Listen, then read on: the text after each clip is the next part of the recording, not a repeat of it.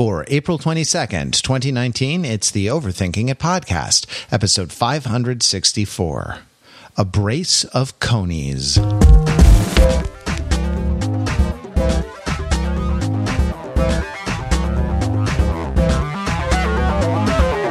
Welcome to Overthinking It, where we subject the popular culture to a level of scrutiny it probably doesn't deserve. Uh, the Overthinkers are like your smart, funny friends from the internet. We're never happier than when we are hanging out together and talking over the things that interest us. Usually, uh, it's a movie, a, a T V show, a song, an album, a book, uh, video game, something like that. But I feel like uh, today it's important that we not forget the reason for the season. You know, the the uh, we had uh, uh, Passover began and uh, Easter happened. This podcast is being released on Easter Monday, so uh, you know, children have been collecting eggs as a as a symbol of fecundity and new life. And uh, speaking of the reason for the season, no no symbol, no important cultural symbol is more, uh, you know, more uh, trenchant on this day than that most fecund of animals, the rabbit. Uh, the... Say that word again, Matt. uh, yes, fecund. Fecund. Um, the of the the rabbit. So uh, whether or not you were visited by the the rabbit yesterday.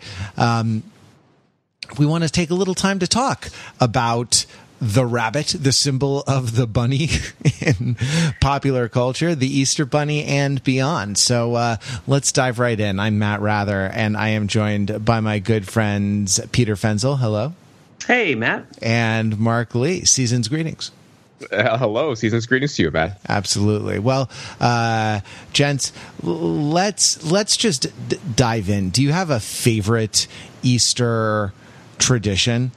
Um, but the, the I'll t- I'll tell you mine while so that you have a second to think of yours. My mom used to do uh, scavenger hunts for us on Easter, which involved a lot of post-its of like look under the. I mean, not scavenger hunts. A scavenger hunt is where you have to like bring back a bunch of items. No, like tre- treasure hunts where you know we were guided from post-it note to post-it note around the house with clues like look under the couch or you know look on the third shelf of the bookcase or things like this to find the next post-it note, and the, the Easter basket was hidden at the end of this uh, long thread of, of post-it notes, which unfolded with the grim inevitability of an episode of Law and Order.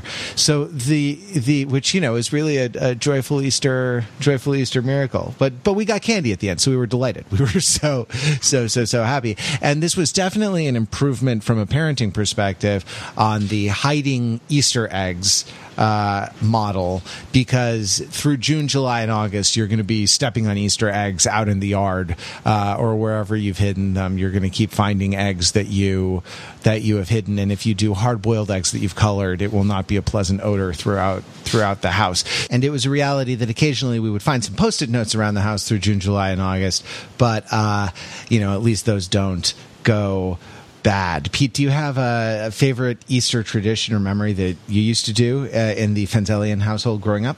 Yeah, sure. So we had a similar sort of hunt.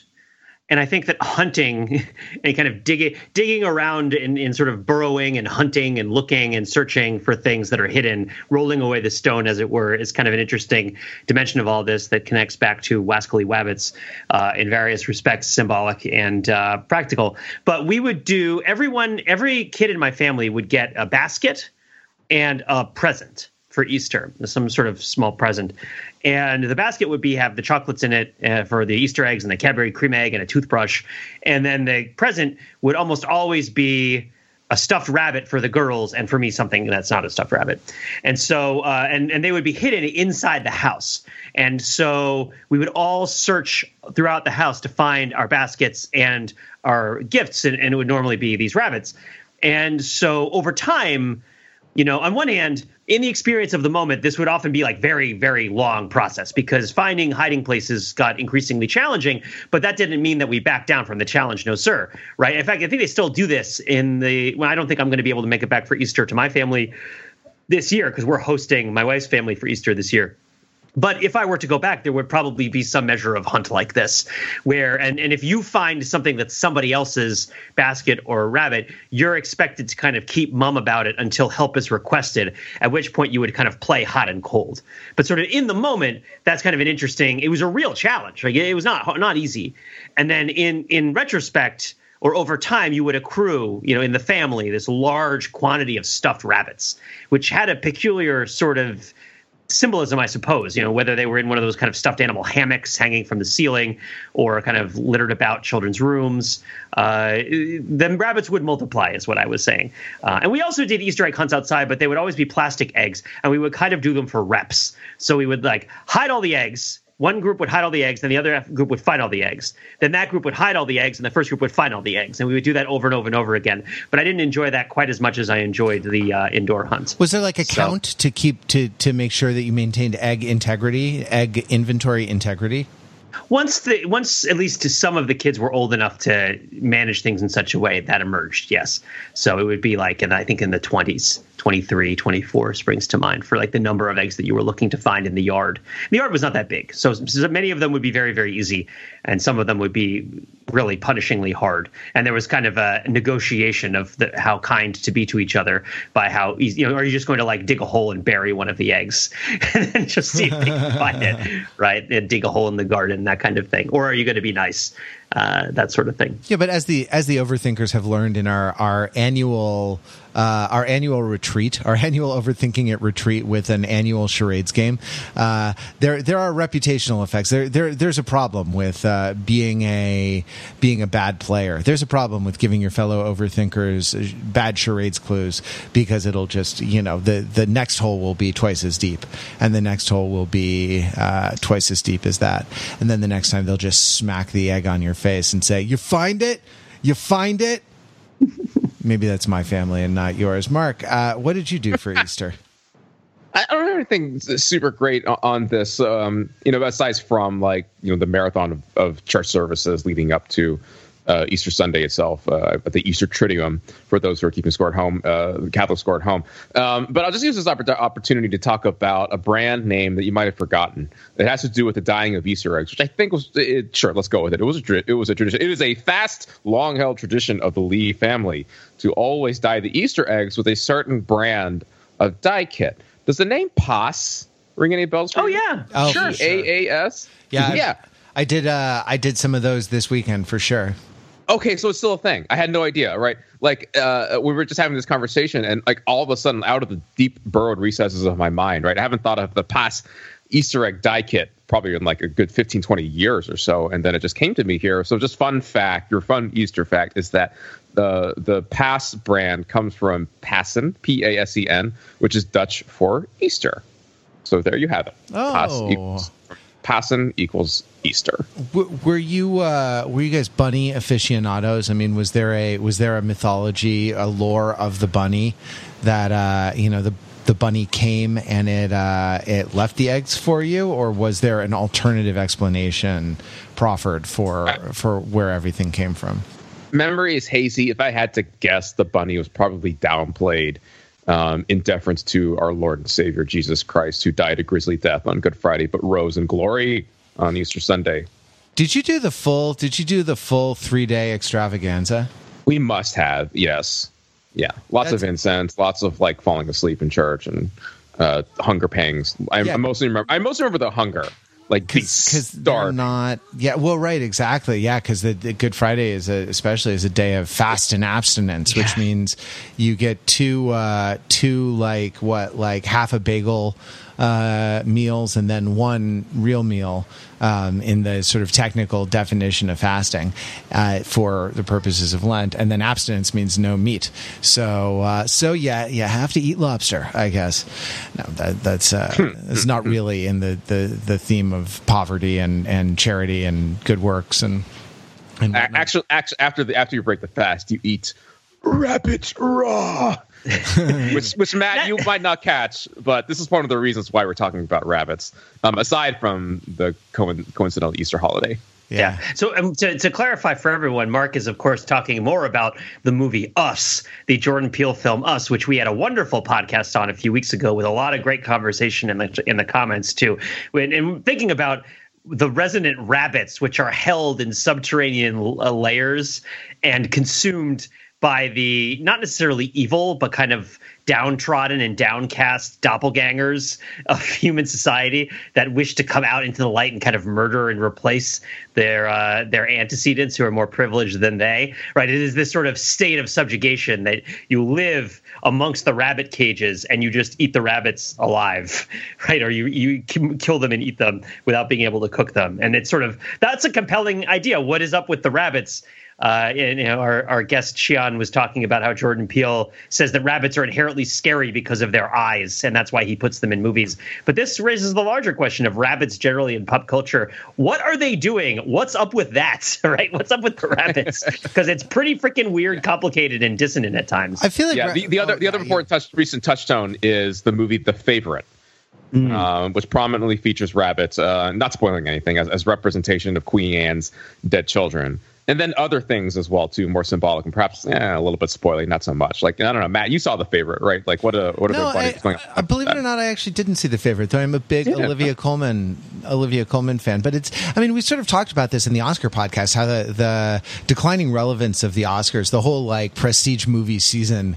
Um, I like I I had other things going on. You know, I was I was fleeing a fire, and uh, I was uh, you know I don't know making making plans to move. move early in the new year, and so I, I my movie going was not as uh, you know was not as faithful as it has been in, in previous years. So it's definitely definitely one to Netflix when it when it comes out there.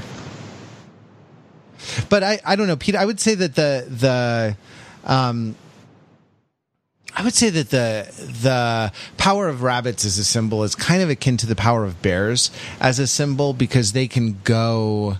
They sort of have different valences, right? A bear is is a terrifying monster, uh, the the of the sort that was always parodied on the old Colbert, Colbert Report show on Comedy Central, like the number one threat to America, bears, right? The the um, fierce uh, predator kind of bear. And then bears are also like a, a cuddly, fluffy children's toy, right? And right. I, I feel like rabbits do do a similar thing in that there are there are several aspects of the rabbit.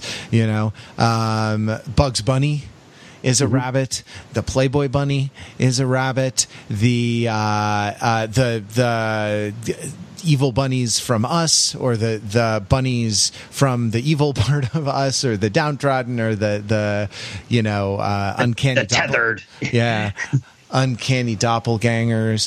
Um, or... Uh, You know, I don't know. The Velveteen Rabbit is a rabbit. The uh, and and um, have I done a, a cuddly one yet? And the, the the rabbit from The Runaway Bunny or Goodnight Moon is a rabbit. Uh, do you guys know The Runaway Bunny? I think so. Yeah, I think I've read that book, but refresh my memory. It's oh, it's a little um, in uh, in the play Wit. Uh, that was adapted into a T V movie starring Emma Thompson uh, about a, a John Donne expert literature professor dying of cancer. Um, when when she becomes incapacitated by her illness, her supervising professor comes in and reads her The Runaway Bunny because she's in town and has it for her grandchildren. And and the the the the, the poor woman, the the poor ill woman, can barely speak. Um, she can't say anything, but uh, she wants. But the the Uh, the professor who is there to to see her before she passes says, um, would you like me to read you or tell you anything? Would you like to hear anything from John Donne? And she musters enough uh, energy to say, no, no, John Donne. And so the older woman goes into her bag and says, oh, I have this for my, my, uh, uh, for my grandkids, the runaway bunny. Once there was a little bunny who wanted to run away. So he said to his mother, I am running away. And he uh, goes through a catalog of things that he's going to become. I'm going to become a fish in the river and swim away from you. And then the mother always says, well, if you become a fish in the river and swim away from me, I will become a fisherman and I will catch you, for you are my little bunny. Well, if you become a fisherman and, and catch me, then I'm going to become a, a, a cloud in the sky and blow away. If you become a cloud in the sky and blow away, I will become the wind and I will blow you home, for you are my little bunny. And it goes on like this for five or six for five or six examples. And at the very- I'm gonna I'm gonna live off the grid and be John Connor. And I shall become a Terminator and hunt you down. I shall become a murderous hunter killer robot, and I shall uh, and I shall find you and terminate you, for you are my little bunny. So at the end, at the end, um, uh. The bunny, the little bunny, is is thwarted by by his mother's unstinting love, and he says, "Oh shucks! If you do all that, I may as well stay right where I am and be your little bunny." And the last lines of the the book are, "Have a carrot," said the mother bunny, which is it's just the sweetest thing in the world, and it's it's uh, it's a sort of cuddly, like co- cozy, cuddly bunny family. Um, kind of thing, and and they're the same. They're the same rabbits as the rabbits in Goodnight Moon. I think um, it's it exists in the Goodnight Moon Mooniverse, right? Because it's the same author, right? Margaret Wise Brown. Is that? Yes, sir. Yeah, exactly. Yeah, yeah, yeah. It's it's so fun. I love the I, my favorite part of that book. I'm looking through pictures of it now. Is the picture of the mama bunny and waders as the fisherman, right, with the fishing bag, like walking out into the water to try to catch the bunny fish with the carrot on a string. Yep. Uh, it's a really interesting riff on the Merlin versus Morgana Le Fay duel, right? It's, it's like this shape-changing duel, which gets replayed over and over through literature, oh. uh, which has this sort of odd sexual undertone of kind of compliment, right? Like, you'll be this, and I'll be that, and then you'll become this, and then I'll become that, um, which is sort of also... if not, I guess, foiled in this story of, uh, is it of Proteus, of like wrestling Proteus? Or uh, is it Hercules? Yeah, Pro- Proteus, you gotta, you, gotta, you gotta hold him down and make him assume one form, right? Right, right, right, right, right. The, the gloss, the gloss that's offered on this book in the play Wit, after uh, you know, they don't read the whole book; they just read a couple pages. Um, and the the uh, woman falls asleep in her hospital bed, and the the older professor says goodbye. Uh, but the thing is, that she reads a couple pages of these, and she says, "Ah, oh, a little allegory of the soul. Wherever it goes, God will find it." That's lovely. Sort of depends on, so really it depends on what you bring to this yeah. story. It's like, like like a lot of things, and like bunnies in general is my point. You know, there there are a lot of uh, different meanings that you can project onto the onto the phenomenon uh, to make it um, to make it you know mean one thing or another. Speaking of uh, uh, phenomena, do do do do do. Is there a uh, is there a Muppet Bunny? I can't uh, think. Of, I can't think of a Muppet Bunny off the top of my head. I think there is, but I think it's a minor one that might have appeared later. A minor Muppet uh, Bunny. Let me see. Is there? Is there like a? There's Bean Bunny. This is. Is that? Uh, yeah, and he's he's from nineteen eighty-six.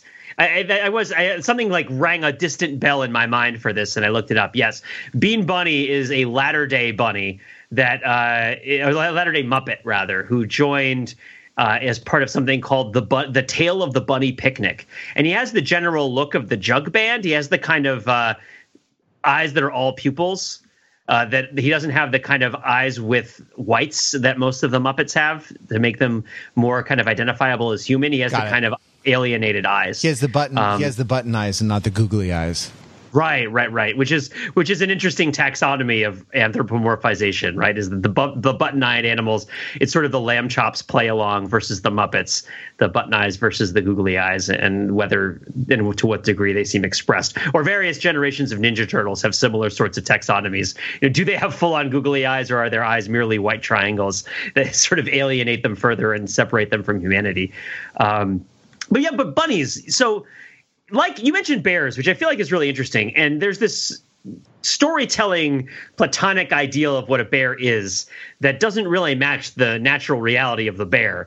And I feel like that resonates a lot with bunnies and rabbits.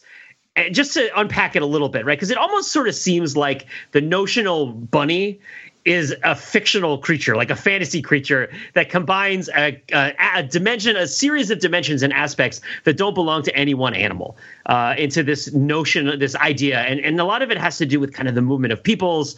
So just to, to flesh this out really fast, and I'm interested in, in what you guys have to say about this, is I'd make a couple of distinctions, right? Which is that you have rabbits and you have hares, right, which are different kinds of animals. Mm, uh, and the, cla- we're not, the classic yeah. rabbit hare dichotomy. Go on. Yes, exactly. The classic rabbit hare dichotomy, wherein a rabbit, and, and and part of the confusion is that these animals are not necessarily native to all the places where people talk about them, and a lot of the vocabulary the vocabulary of them that's developed over time in different parts of the world has been spread by the fact that they exist in the Bible, uh, right? That they are they are mentioned in the Bible, and as such, places to which they are not native creatures would have descriptions of them that were in the Bible that had to be translated. Translated and would I- interact with the language in different ways. But a rabbit is a cuddly animal that can be domesticated and lives in burrows under the ground and is thought of as kind of do- uh, sort of docile and um, and eats vegetables, but is sort of cuddly and snuggly and nice.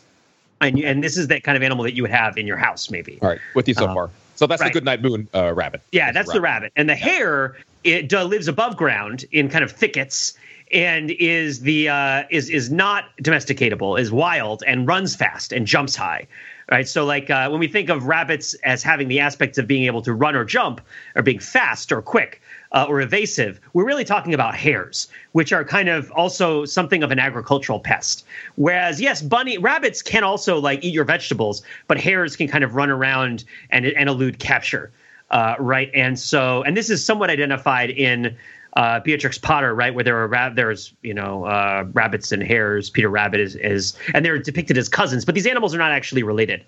Um, and then you have bunnies, which are which is a word for a baby rabbit that actually comes from a word for a baby squirrel, which means sort of like a small, adorable, cuddly thing.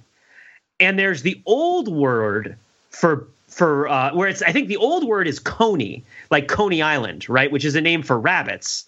Uh, which is connected with like lewd, and I think it's connected mostly by coincidence with dirty words and and and sort of anatomical curse words, and so because Coney Island is not the way that it was originally pronounced, and so you have this weird cavalcade where like a rabbit used to be a baby coney, but then the rabbit becomes the adult coney because the coney is a bad word in English, and then the word bunny, which used to be a name for a squirrel, a baby squirrel, becomes the name for a baby rabbit because we no longer have have a name for a baby rabbit. And and then also there were no rabbits in North America, so all the hares start getting called rabbits by Americans or bunnies. And so it all kind of gets amalgamated into sort of this rabbit bunny fantasy creature that has all these various dimensions. And we get to the point where we get to Bugs Bunny, who very who in certain ways is very clearly a hare, right? In that he runs fast and he's elusive and he, he's not domesticatable, but you know, he's a bunny in that he's sort of cuddly and his coloring and his sociability, his ability to get along with humans, but he also burrows, so he's like a rabbit. And so there's all these different dimensions. And I, I guess my hypothesis combining from all this is that the ways in which rabbits are or bunnies, this whole sort of this conglomeration of creatures which look similar but are not actually the same animal, Uh, the, into one sort of unified symbol is used to elucidate various sorts of salient cleavages in the behavior or social participation of people or various sorts of moral lessons that we think of. And some of it is gender coded in that sort of hares are seen as masculine and kind of rabbits are seen as feminine uh, and sort of bringing out the rabbit aspect rather than the hare aspect, and the rabbit hare continuum identifies something as more kind of uh, either Victorian and civilized or feminine. Uh, and and then they bring out the hare aspect is more like either liberated or masculine. Um, and, and it's interesting to see rabbits and bunnies kind of adopt these different sort of characteristics across different sorts of, of cultural symbols. So that's point, my kind of, yeah. Yeah, I'll point out that Alice in Wonderland, uh, Alice's, I guess, what is the first book actually called? Alice's Adventures Underground um, has two, right? The, the Yes, uh, yes, that's Alice, what I was thinking about, yeah. Yeah, so there's the White Rabbit, Uh, who is a rabbit in that he burrows, he's identified with civilization, he's kind of tethered to civilization by his pocket watch, he's running around, he's late, he's governed by uh, chronology or chronology, he he uh, is of the logos, logos, you know, and uh, and he's governed by the logos.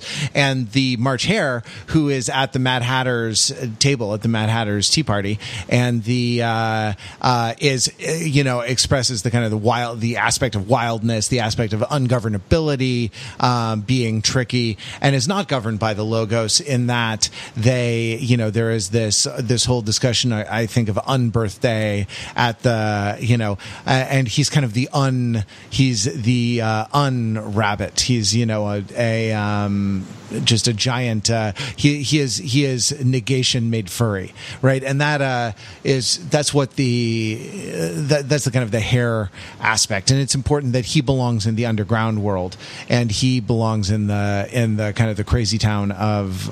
Um, Of the the uh, what through the looking glass world, and whereas the rabbit kind of moves between worlds. There isn't a bunny, but it's uh, I'm sure Alice like has a, a maybe a stuffed bunny or something like that, right? And the bunny is is a notional uh, category that lives in the hearts and minds of children. So there you go. Yeah, it's so interesting, and also worth noting that in popular depiction, the white rabbit is white and the March Hare is brown. Yeah, uh, and that was yeah. in the that was in the Disney movie. That's in I think a lot of illustrations of the the yeah. including the originals, which I think reflects both kind of uh, racial cleavages and also kind of performative participations in racial cleavages. You know, the sort of the March Hare is more energetic. Uh, you know, you could think of them as either tanned or as of color, and the white rabbit wears, you know, a waistcoat and has a monocle and and is always, you know, as you said, of the logos, also always trying to meet, late for an important date. Right, has structured time. The the white rabbit has structured time that it needs to attend to, and that's part of its whiteness, as as well as its part as part of its uh, as its rabbitness. Um, I mean, the rabbit that sticks out to me then that kind of uh, combines both of these things into uh, an interesting uh, and, and kind of interesting, um, uh, I guess, what uh, not entirely resolved cross purpose is uh, is Peppy the rabbit from Star Fox. Uh, who you might not necessarily know of as a rabbit, but you might know of as a advocate of barrel rolls. I do a barrel roll, right? So, uh, which so to get into the rabbit taxonomy of Peppy Rabbit from Star Fox, the rabbit hare dichotomy. Peppy the rabbit from Star Fox is Star Fox's father's friend. So he is a rabbit fighter pilot, right? And so in being a fighter pilot, he has hair aspects in that he is elusive, and he, he kind of and then the Star Fox team are always kind of underdogs that are trying to go up against some sort of armada. And so Peppy, having this history, uh, and even in his name is his speed, right? He has hair aspects, but Peppy in his relationship to Fox has rabbit aspects in that Peppy is the sort of surrogate father figure who is the sort of voice of reason, right? You have Falco, the the bird, who is the rebel, who is who is never wants to, you know, obey what the team is doing and wants to go his own way and prove himself. He's the teenager. Then you have Slippy, who is the child, the frog, who is always getting into trouble and needs to be rescued. But then you have Peppy, who is the reliable one who kind of supports the team and teaches you how to do a barrel roll, which in Star Fox is a defensive maneuver, right? By spinning your ship around, you can deflect uh, lasers. And so the rabbit aspect of Peppy is this sort of domestic protector who is upholding the idea of the linearity of the family and the responsibility that the team has for each other. But the hare aspect of Peppy is a fast underdog fighter pilot who has kind of aged into the idea of being a rabbit.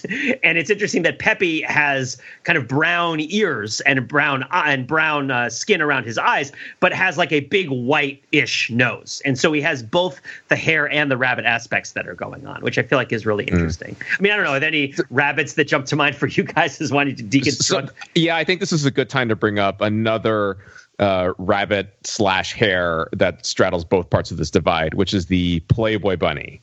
Okay. Right. Okay. So I'll try to unpack this. So um, let, let's start with this. Right. The hare aspect of the Playboy, the, the Playboy bunny, first of all, is both the mascot for the magazine and the brand of Playboy, which, as we all know, is softcore pornography for men, um, of women. Uh, and it's also, though, right, what the women have been dressed up as. You know, they put on a little outfit with the ears and also um, what they are colloquially referred to. Um, so the hair aspect, of course, is like the Hugh Hefner, just like the trickster, wily, masculine, um, also like sexual creature, right? We have barely, I don't think we've talked about like, you know, humping like bunnies aspect. Um, of, of this creature. Um, so that's the hair part of it. And then the rabbit part of it, well, it's the feminine, it's the docile, it's the cute. Uh, right. Is that uh, like a, a good, clean way to describe what's going on it's here? Inter- it's always interested. It's not, not. I won't say it's always interested me, but occasionally when it has come to mind, I found it a bit confounding that in the Playboy logo, the rabbit has a bow tie and a collar, right? Mm-hmm. But but in the actual Playboy pageantry, the rabbits are the women who've been put into this sort of subservient sexual position, right? And and. and The play, and it's called Playboy, and the sort of general idea of it is that the men are sort of eschewing traditional constraints on what a man is expected to do in terms of being serious, right? It makes me think of that part of the Bible where it's like, well, when I became a, a man, I put away childish things.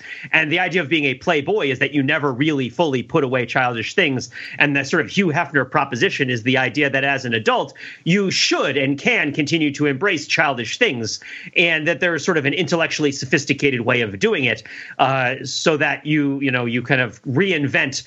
Uh, it, it's sort of it's similar to Ghostbusters in the respect that there is a rejection of tradition that feels liberating, but there's also a kind of embracing of a particular sort of man, uh, almost invariably white, who is kind of not has any sort of responsibility for anything else, which feels like it's not liberating.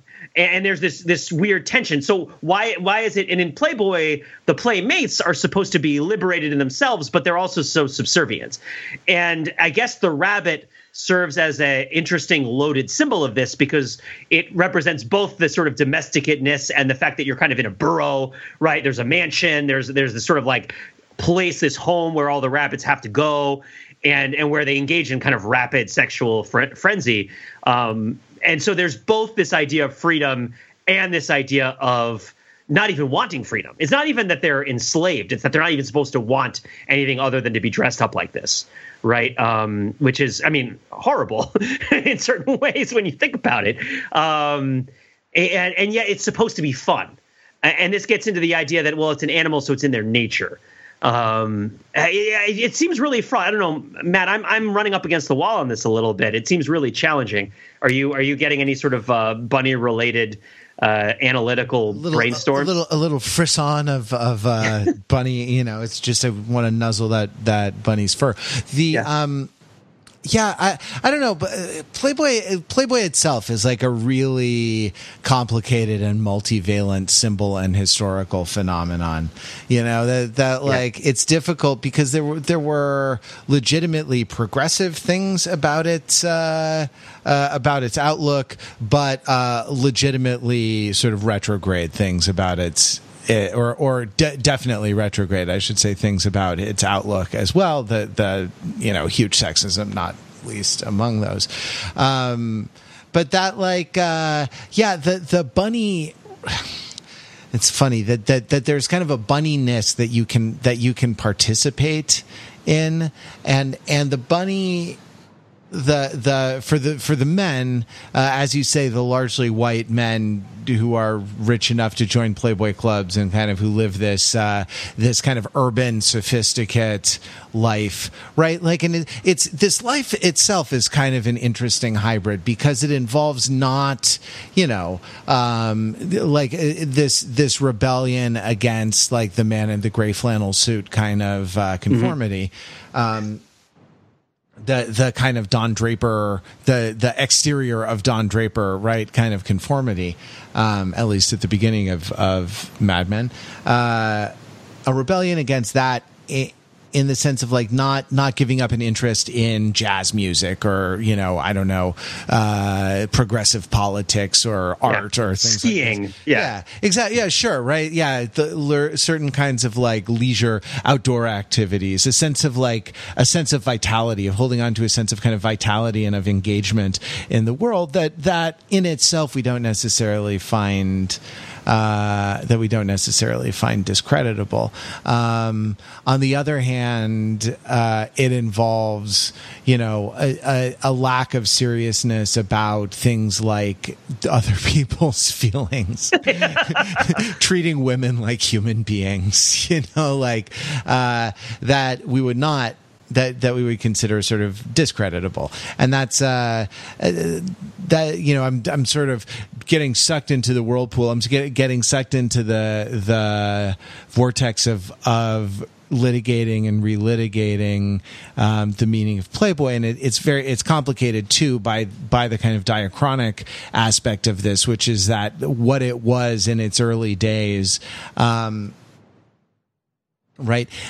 Or maybe society, cha- maybe it changed or maybe society changed around it. But what I was going to say is that it, it became this ridiculous farce sort of simulacrum uh, of, you know, adolescent libido with Hugh Hefner having a relationship with, you know, twenty or thirty thousand, uh, you know, five eleven blondes at the same time, um, all photographed together, standing in a row, and just a weird, weird, you know, sort of thing. And like the, the idea of, you know, D-list celebrities at the Playboy Mansion having you know, having sex in the grotto or something like that. It is it, creepy and gross and terrible, and, and also just just. bizarre, a little grotesque, right? It it, it has become a, a sort of commedia dell'arte. You know, you can imagine them all with the the Italian masks with the huge long noses, right? Mm-hmm. The, hu- the huge long compensatory noses, not cute bunny noses, um, and, or. Like and, and that sort of taints the that taints the original, which might have had a little more of a point politically, uh, even to make. Um, or maybe it's just that in the context of mid twentieth century sexism, it looks progressive, and right? In, right. And in the context of, of early twenty-first century uh, social mores, it looks uh, ridiculous and, and grotesque. I'm you know I'm not sure. And the bunny, you know the the kind of decorative. Uh, bunny collars with the bow ties and bunny cuffs at the um, you know at the wrists seem like instruments of oppression, right? Rather than like a sort of cute, slightly gender bendy costume um, costume things, right? Like the right. the uh, it's all anything kind of interesting or or uh, provocative about it has been uh, has been. melted away by the years, and now it just looks like now it just looks like sort of straight up uh, straight up um, oppression. Anyway, this right. is yeah, it is it is a confounding symbol, Mark. You're right. The Playboy Bunny. It's it. Uh, I'm not sure. I, it, because it seems to want there there there are it seems to have uh, several ideas of sort of aspirational bunnies, right? Like um, every uh, uh, every Playboy. Probably aspires to be a Bugs Bunny, but is actually a runaway bunny who just wants his mother to feed him a carrot. It is interesting to think about. Uh, you mentioned how it becomes grotesque, and I feel like the vocabulary of rabbits in American literature has this grotesque aspect. I might maybe I actually need a, a fact check be, uh, because we certainly can't. We've already talked about Us, and we certainly can't have a rabbit podcast without addressing Watership Down, right? Which is the uh, the book about the uh, the, poli- the the bloody poli- political struggle of rabbits on an island, right? And um, I think Stokes was giving us some some notes on his thoughts about bunnies, Overthinker Stokes, before this, and rabbits. And I think he said he identified three Ur bunny texts, right? Goodnight Moon, which we've already addressed, Bugs Bunny, which we've talked about a little bit and, and acknowledged some more, and Watership Down, which is that idea. I think it, it's there to be deliberately provocative, right? It's that, well, you think that na- the state of nature for human beings as sociable creatures is to be like rabbits, which is to, you know, have make our burrows, seek out comfort, seek out delicious food. And the ideal situation for us is to have a burrow on the edge of a garden where we can come out and take bountiful food whenever we want without really hurting anybody, and that and taking care of our kids and having lots of sex and having lots of children, but in a sort of chaste, natural and measured way. Uh, and, and with the occasional acknowledgement that that there's a hare running around on the outskirts. And isn't that kind of a funny situation? But with Watership Down, it's like, oh, yeah, if you were to leave rabbits in the state of nature, they would murder each other. Right. Like uh Uh, although I haven't read the, I mean, I feel like I've read part of the book, but it was such a long time ago, and I know it mostly by reputation. Have either of you guys got a fresh memory of Watership Down and, and that kind of rabbit no, it's story? One, it's one of those that they sort of give to you as a as a younger person, probably before, because it has rabbits, but probably yeah. before you're really ready to to uh, pick up what it's laying down, you know? Mm, I hear you. I hear you. Now, now, when you say like they, the rabbits murder each other, like, can you sketch out a little bit of like what fashion and why? Uh, it's it's just a spree killing, Mark. Uh, it's just uh, it's just they, they do a lot of cocaine, and then they, they wake up the next morning and think, "What did we do?" No, no, no. It's um, it's actually English. It's not American. Thank I did I fact checked myself in the intervening time. Uh, so I guess this is also related to England and not just America. Um, I believe it has to do with a bunch of rabbits that have a vision of a promised land that they can live in, uh, and, uh, and and found a new a new society, and then they split up into groups and uh, and um, are trying to kind of like have schisms, and they have internal politics, and, and they. Um, I'm, I'm trying to to determine exactly what happens, because I was kind of hoping and bringing it up that one of the overthinkers had actually read this book recently, which is kind of a vain hope because you guys haven't watched Highlander recently, and I feel like there's probably a high correlation between the two. I don't really know what leads me to think that that might uh might happen, but it's like a, it has a you know it, it has um there's a military. It's it's like a caste society where there are soldier rabbits, and the soldier rabbits you know and, and a sort of uh, Gestapo emerges with a. Uh, with a, a cute, adorable, fuzzy, ruthless, you know, S S officer kind of rabbit who polices the other rabbits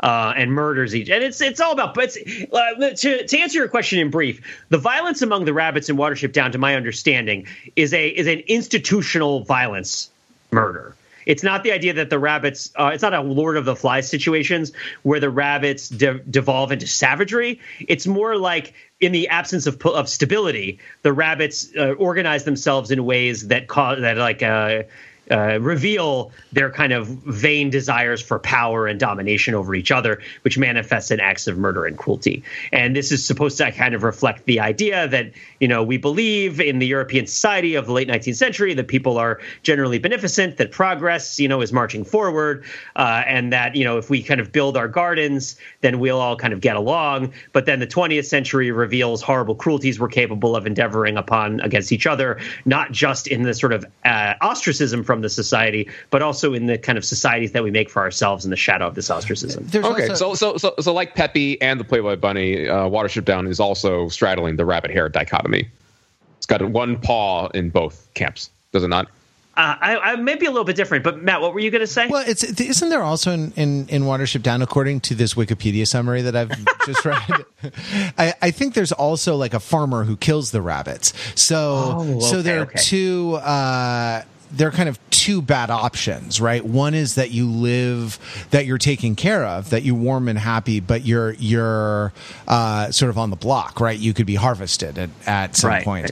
Uh, and then the other is that you live in a brutal rabbit totalitarian state, and that's right. uh, that that and that like uh, bunny on bunny crime, you know, is is just a, a fact of your life, or the the.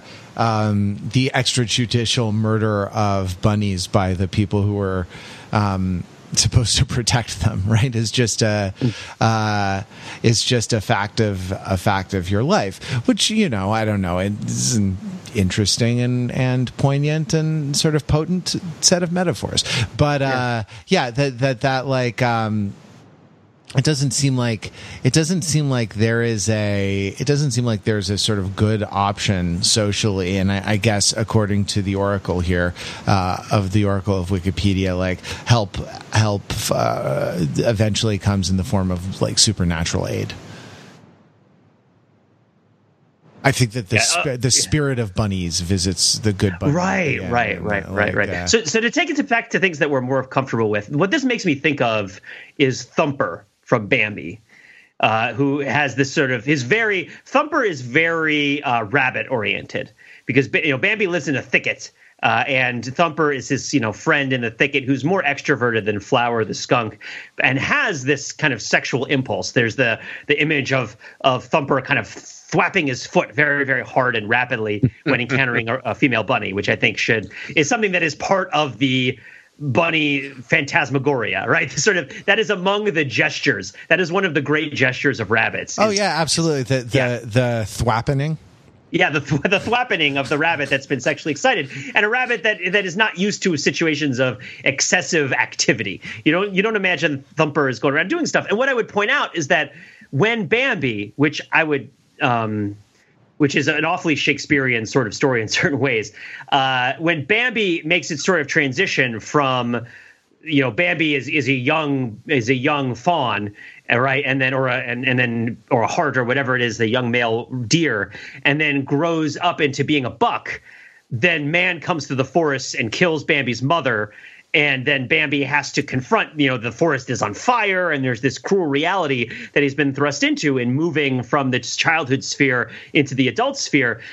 One of the shortcomings of the story of Bambi, or maybe not shortcomings, because it's wrong to sort of maybe say that it's good or bad. But one of the kind of aspects of the landscape of the story of Bambi is that once Bambi has become a buck, there really isn't a space for Thumper. In much the same way that once Simba becomes, you know, has grows his mane out, Timon and Pumbaa don't really have a sort of way of truly interacting with his life anymore, right? Like they're sort of around, but you get the sense that he's kind of moved past them. Um, and this would speak to the the kind of uh, symbolic idea that Watership Down is deliberately testing for provocative and symbolic value, which is that, like, there's a bunny space for humans, and it's in childhood, and, and it's in the, the the home, right? It's a, the runaway bunny is the bunny leaving home. You know, no, you not see come back to the home because by your nature you're a bunny. The Goodnight Moon bunny is in the Great Green Room. And and there's not this idea in the life of the bunny in the Great Green Room that the bunny is going to leave. Uh, you know, the quiet old lady whispering hush is not a malevolent presence, right? There's something sort of vaguely threatening to the adolescent spirit in the quiet old lady whispering hush in Goodnight Moon. But the rabbit is, the, is is happy. The little bunny is happy in Goodnight Moon where he's supposed to be. And Thumper in the thicket or Thumper in the forest where, where mankind isn't burning it down is like, that's a kind of idea of how a human could live that has a certain attraction to it and, and a certain kind of uh, there's a yearning of the of, of a sort of normative yearning of people to create bunny spaces for their children where they can uh, they can appreciate and experience the initial uh, uh, stimuli of growing into adulthood in a safe and controlled environment where like the worst thing that's going to happen is is is the thwappening of the rabbit foot against the turf. And that energy isn't going to be manifested in other sorts of violent ways.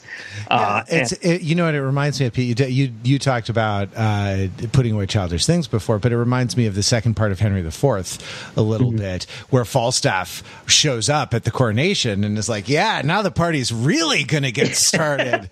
and, uh, and, And um, Hal, now King Henry the Fourth says, uh, or King Henry the Fifth, surely, right?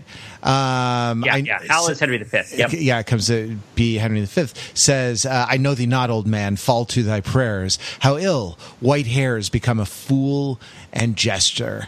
I have long dreamt of such a kind of man, so surfeit swelled, so old and so profane. But being awaked, I do... despise my dream. Oh, that's so cruel. I know it's all, oh, it's awful. Uh, and you see, and Falstaff like Falstaff like falls on his knees in front of him, in front of the whole court, and is like, "My king, like, my, like, almost like my boy, my boy. You've, uh, you know, here you are. Like, let you know, let's let's." Uh, Let's crack open, you know, a couple of twelve packs. But he, uh, you know, make less, may, oh, it's awful. Make less thy body hence and more thy grace. Man. Oh. So can, can we agree that if Shakespeare is all to be played by animals, Falstaff would be a rabbit?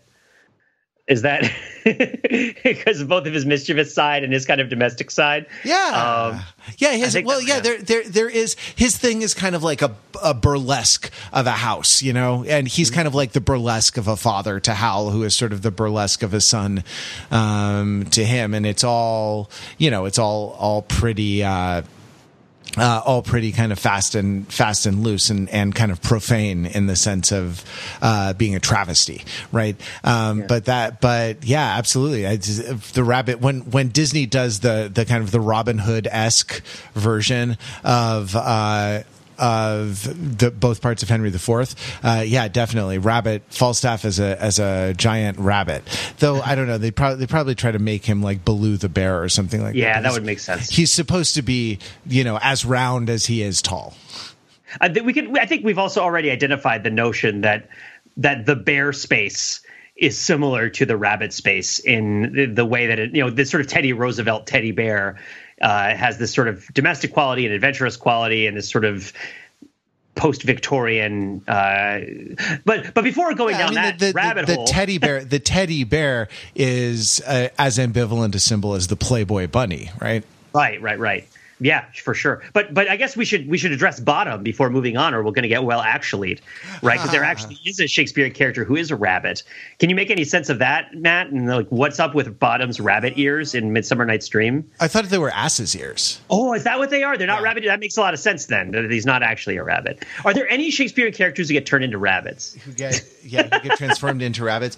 Um, there is a play called *The Green Bird* by Gozzi, an Italian play um that uh where the the uh evil characters the the horny evil characters are turned into rabbits at the at the end of the play. Ah, so gotcha. They can kind gotcha. of run away and and uh you know um do, do their rabbit business happily in the woods.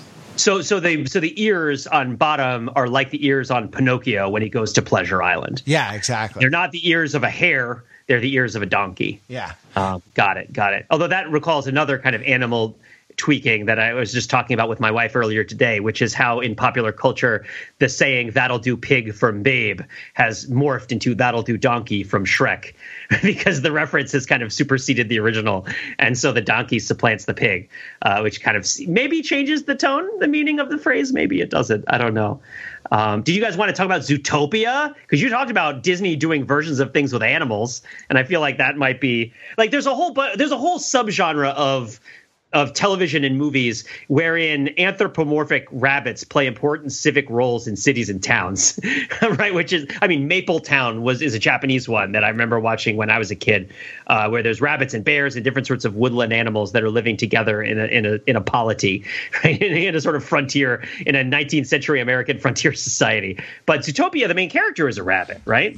Yeah. Uh, and, her, and she comes from a family, if I remember correctly, they are farmers, they're agrarian. They're, they're carrot farmers. Out, out of the countryside, which would make a lot of sense. Yeah. And then so she joins the police force, which is a radical move uh on her part, right? The she's well, the first she's like a, um, a breaks down the, the barriers uh for rabbit kind. So what like there's so that's interesting. The police force, right? Um on one hand, it is civilizing, it is law, it is order, um but on the other hand, like she's there amongst like much larger and brutish animals.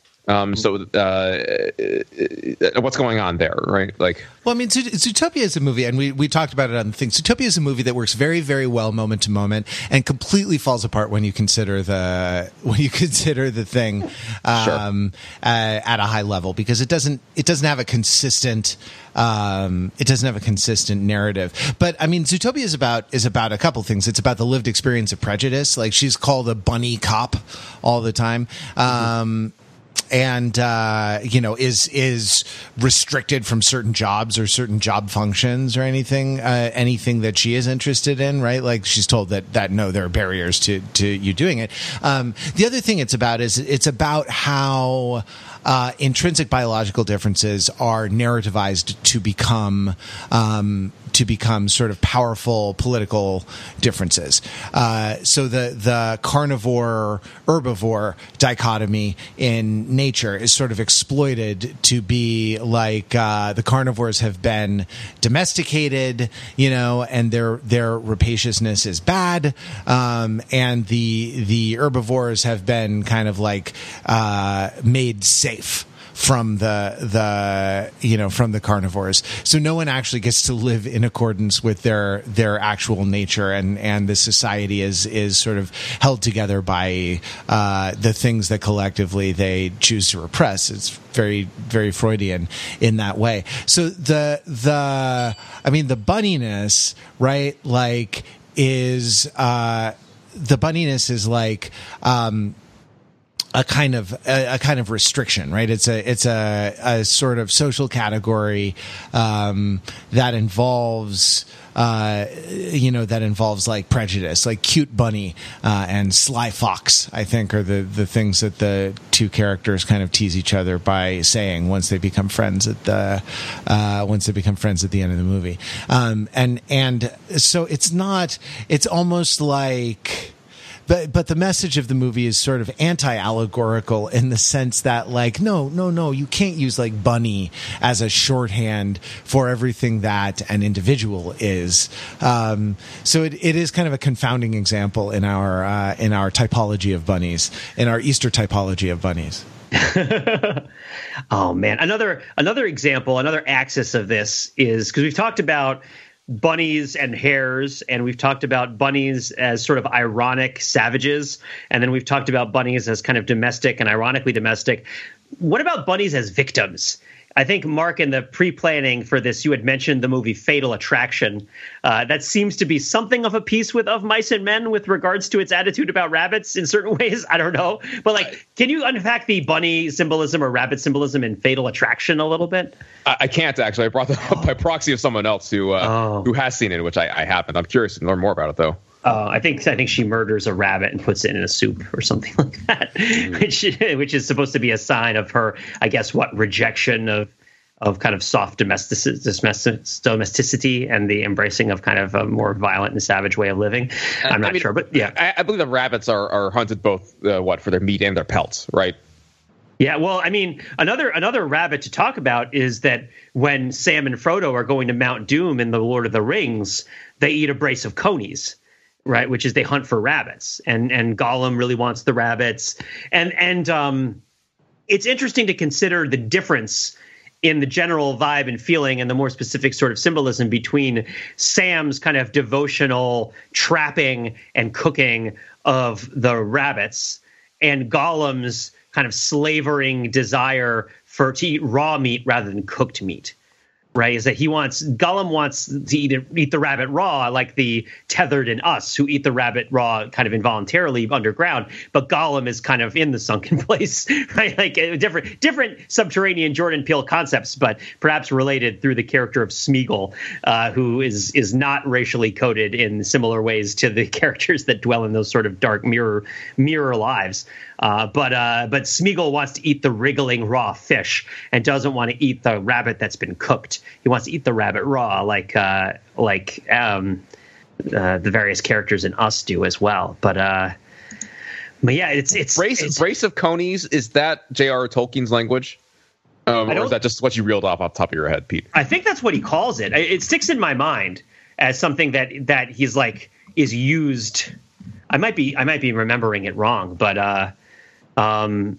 Googling it. Uh, okay, so the definition of a brace of conies from uh, the Oxford English Dictionary is uh, is this coming up? Is this uh, is that? Uh, it looks like one of those. Um, yeah. So a a oh, it's a pair. So a brace is a pair of birds or mammals killed in hunting. Oh. So a brace of conies is two rabbits that I killed hunting that we're going to eat. So uh, in this case, the example is thirty brace of grouse refers to thirty pairs of grouse. I guess the assumption would be in terms of game meat, an individual rabbit doesn't really provide enough game meat for a group of people. So you would want to start with, you know, two rabbits. Um, maybe the method of cooking advantages it as well. Two, the minimum, huh. yeah, the, the minimum number of, of rabbits that, that you should eat. Um, yeah, I mean, uh, there there's also the. Uh, Doesn't doesn't uh, the elder the eldest McFly bring home Rabbit uh, in Back to the Future three? Oh yeah. and and there's like buckshot still in the rabbit, and that's uh you know that's that's the thing. I mean, you know, I don't know, reeling off some other bunnies. There's the the killer bunny in in uh, Monty Python the Holy Grail.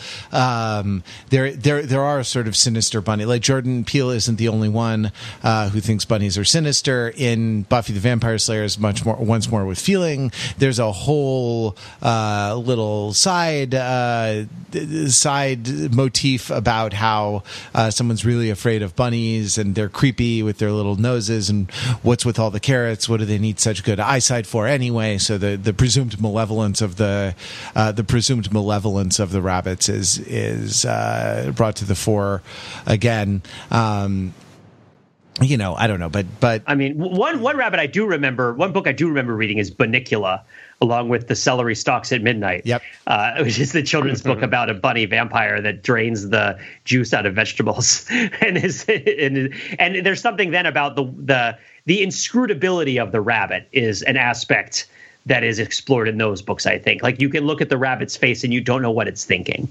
Uh, and the idea, like, what sound does a rabbit make is an interesting realization. How old were you when you first found out what sound a rabbit actually makes when it makes sounds with its with its voice? I think I'm going to be about like now years old, because I have no idea what sound a rabbit makes. I thought they made like it, little like little like chirping like. Kind no, of they make awful shrieking noises. Oh really? Right. Well, I think. Can you, can you demonstrate for us, Pete? I think it's like ah. I, I can't actually. Let's uh, let me see if I can find an example. I so it the um.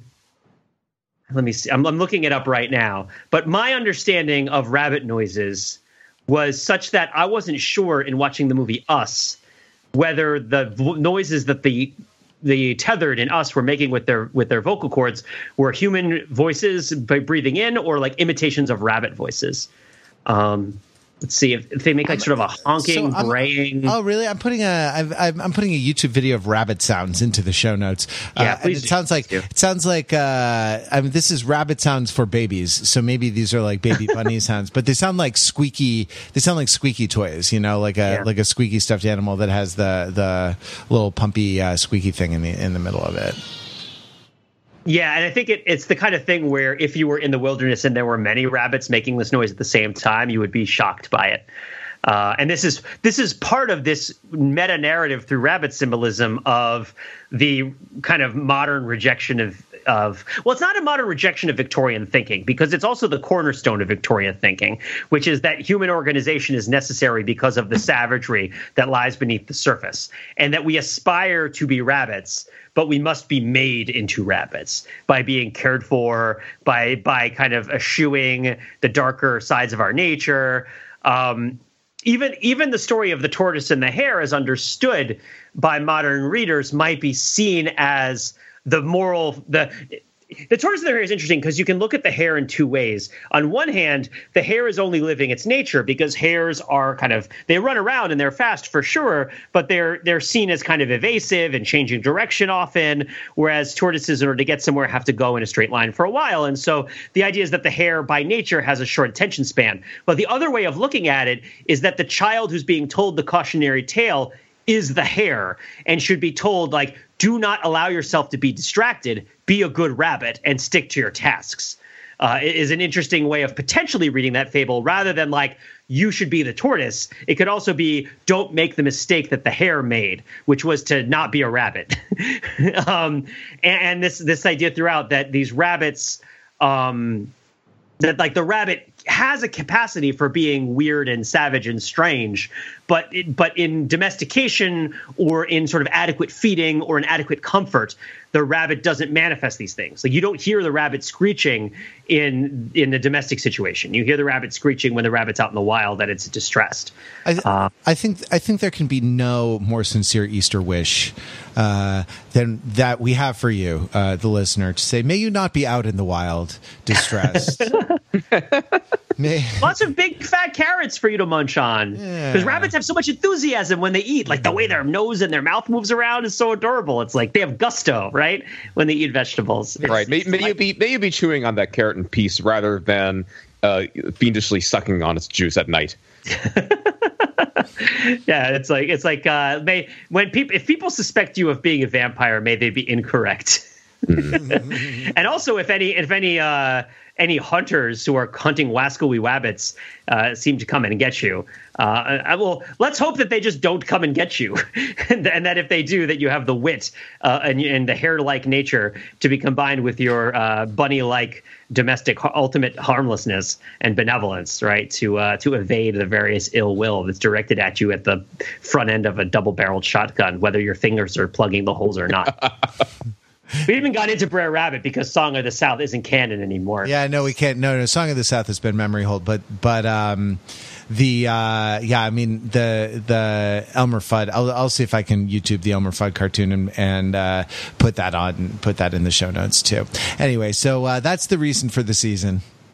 Rabbits, I'll use rabbits. And this and this has been the Overthinking It podcast. Thanks very much for listening. Thanks to Pete and Mark uh, for podcasting with me. We'll be back next week with more Overthinking It podcast. Wonder what we're going to talk about, guys. Uh, next week? Yeah. Unclear. It's funny because I didn't know for a second. And I was like, more rabbits? Because I made a whole list. Even get into, what was it, Max? Which well, was, no, uh, no. Rabbit season is over. Duck season is next week, guys. No, that's true. Duck season and rabbit season are going to alternate for the rest of the time. Sam and Max will have its day, as so will the rabbits. But no, I think next week uh, it's it's if we're not going to talk about the rabbits, we're going to avenge them. I mean, I guess Thor calls yeah. Rocket Rabbit. A lot yes, of the time. In, yes, there you go. Which is because he considers him cute and loyal. Right. And he ascribes him qualities that he doesn't really, that he demonstrates but doesn't think he demonstrates. That's a whole kettle of fish. Maybe that's will be our, our doorway into the next Avengers movie, will be the relative rabbitness of the various Avengers. Well, buy your tickets now because I think they're all sold out. In any case, uh, thank you very much. We'll be back for that. Until then, visit us on the web at overthinking it dot com, where we subject the popular culture to a level of scrutiny. If it, it probably, probably doesn't, doesn't deserve. deserve.